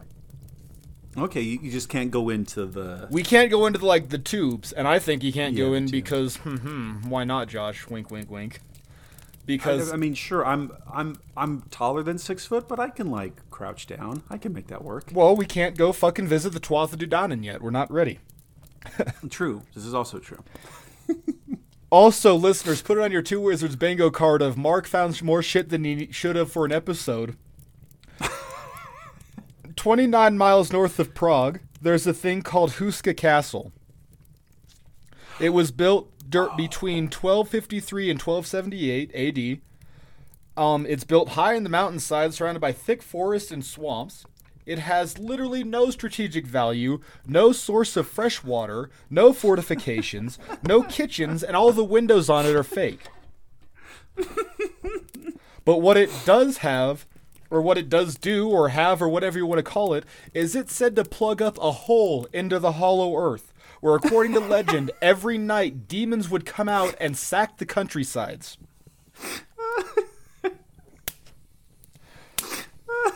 During its construction, prisoners would be lowered over this bottomless pit into the bottom to kind of figure out what the fuck was going on down there. and either they would come out insane or not at all. This is amazing. Leave it to the Czechs, man. This is awesome. Yeah, that one was batshit insane. Like, there's this beautiful, like, inside of it, on top of, like, where this hole is said to be, there's this beautiful cathedral with some of the earliest frescoes in, like, European history. Oh my god. And all it But says what if? is But what if they're right? it allegedly like- this spot is the most one of the most haunted castles in all of Europe. What if like yeah, some American hipsters uh, on yeah, like a European walking tour, like whatever. I don't believe in that, and they start taking some bricks out, and they and they open this up again. Oh my god. That's a that okay. Uh, here's another bingo card. Mark and Josh talk about a uh, straight to Netflix uh, limited run series. the horrors of Houska Castle. the horrors of Houska Castle. And then finally rounding out in Mount Shasta, California, there is said to be a chamber to the hollow earth mentioned by the in- local indigenous people as a cavern which held an underground civilization of ant people. Of of what people? Ant, A N T. And oh my god. And that's where like I was kind of like aliens come from inside the fucking earth, Josh. Like well, we, we we already talked about the like scorpion, the like weird scorpion people. Now there's ant people. I also got to say, for like going through an entire episode uh, on Hollow Earth, and maybe this is what we're coming back to in part two, that neither you or nor I mentioned like lizard people or mole men, but uh, yeah, um, ant ant people, scorpion people. That that that makes sense. That makes sense too. That's part of it, man. That's just part of it. Like, yeah, there's an entire civilization of ant men that live underneath uh, the the mountains of Shasta, California. Um, inside of Mount Shasta, there are allegedly uh, giant skeletons. I'm fine. this is like I've talked. I think I've talked before. I don't know if I've talked about it on the show, but Josh, I know you and I have talked before. Like my like doctoral thesis project is about how we wiped out a race of giants in North America, Yes, Uh, this is or not just North America. Like us as humans, Homo sapiens, wiped out a race Mm-hmm. of giants, and fuck, I think this might be like the terminus of it. But there is Uh, yeah, one there is one more section of Hollow Earth, or one more part where you and I can get into, and it's at the North and South Pole. But that's where we're gonna stop tonight. We're gonna pick this back Okay. up in two weeks' time after I finish, and we're gonna pick it up with the entrance to the Hollow Earth at the South Pole, and maybe that's where all the Nazis went post World War II. And we're gonna pick it up with And why? Admiral Yeah, and Byrd why- and, Operation High Jump, and are there Nazis on the South Pole? And yeah, and Hollow Earth. Josh, what do you think, buddy? I mean, I I'm fully of a mind that there are enormous cave systems and probably deep in our like subconscious we have memories of like our ancestors coming out of caves and things like that. Uh, as far as like full on uh, concentric spheres or spheroids uh, spinning in different directions, um, uh, sending out luminous gases. Probably less, less convinced of that. Um, I will say too, uh, I've I've I've been kind of getting into this series recently. Um, there's there's the uh, there's uh, this uh, uh, video game series called uh, Endless. Like right, there, there's Endless Legend, there's Endless Space, and Endless Space Two. And I do know that if you're playing um, Endless Space 1 or 2, sometimes you stumble across a planet, you discover a planet that is in fact hollow, and that gives you uh, maximum population capacity bonus. So who knows? Maybe, maybe not on Earth, uh, but maybe there are some other planets out there that are hollow inside, and we can add more uh, citizens to it that can harvest resources for us. I it, it could be, could be. Um, be. And then also, I guess on a smaller scale too. Uh, yeah, if if and when we become like a a, a, a spacefaring species and we create our own kind of like artificial planets or whatever, yeah, of, of course they're going to be like ring worlds or um, yeah, the like giant inflatable uh, stations that you maybe spin around, and then there's like a disco ball inside for general lighting purposes. Yeah, maybe maybe that, maybe that too. Yeah. Maybe. I I don't know. And see, this is where I'm at cuz like obviously, obviously it's all high bullshit, but like Yeah, man, something about it. And especially like especially like the the what do you, what would you call it like pre-colonial whatever cultures like Mhm. American Southwest is full of this shit, dude. Like these people Well, just like, even- oh yeah, no, our, our ancestors lived underground and then we came up ground, but um, especially with like the Well, Mount and- Shasta stuff and like it talks like I've read stuff about like native accounts of like fighting giants that came from inside the earth, and then like um, Brideshead Falls in California um, is a really famous site, and there is a mummified feet there or there was. It talks about natives fighting giants, and they burnt the cave apart. And there's a they talk about how there all the giants have six fingers, and in the burn scar they, they they lit the cave on fire to kill the people inside. And like 15 feet up, there's a handprint in the ash, and it's got six fingers on it. It's like, well, fuck. What what do you what do you do with that? Like, yeah, right, right. Yeah, what what would do you, truly? it's insane. It's just so dumb. Like, it's it, not dumb. It's not dumb. Dumb is the wrong word, but D- d- yeah, God it is- damn, it is dumb, dumbfounding. Dumbfounding. Dumbfounding. And yes, part of me blame it on the Nyquil and blame it on the sickness, ooh wah, and like whatever. But Yeah, I I think this is something that we absolutely do need to uh, come around once more in a follow up episode in a part two because there, there- there's only so much that can be contained in just one episode of the Two Wizards podcast. So. Uh, Mark, thank you. Even even fighting uh, this this this illness that you're going through, uh, great great episode. Uh, astute leadership as always. thank you, sir. Um, I I I learned a bunch, and hopefully, listeners, you also learned a bunch too. Uh, and we we love hearing from you. We've been having some more interactions on our on our socials. Uh, we've been we've been trading some DMs back and forth. We've been adding people. We've been added uh, on Twitter as well. And so, if you want to join in on the fun, here's here's a couple ways that you can do that. Uh, you can send an email uh, to us at two wizards uh, podcast at gmail.com.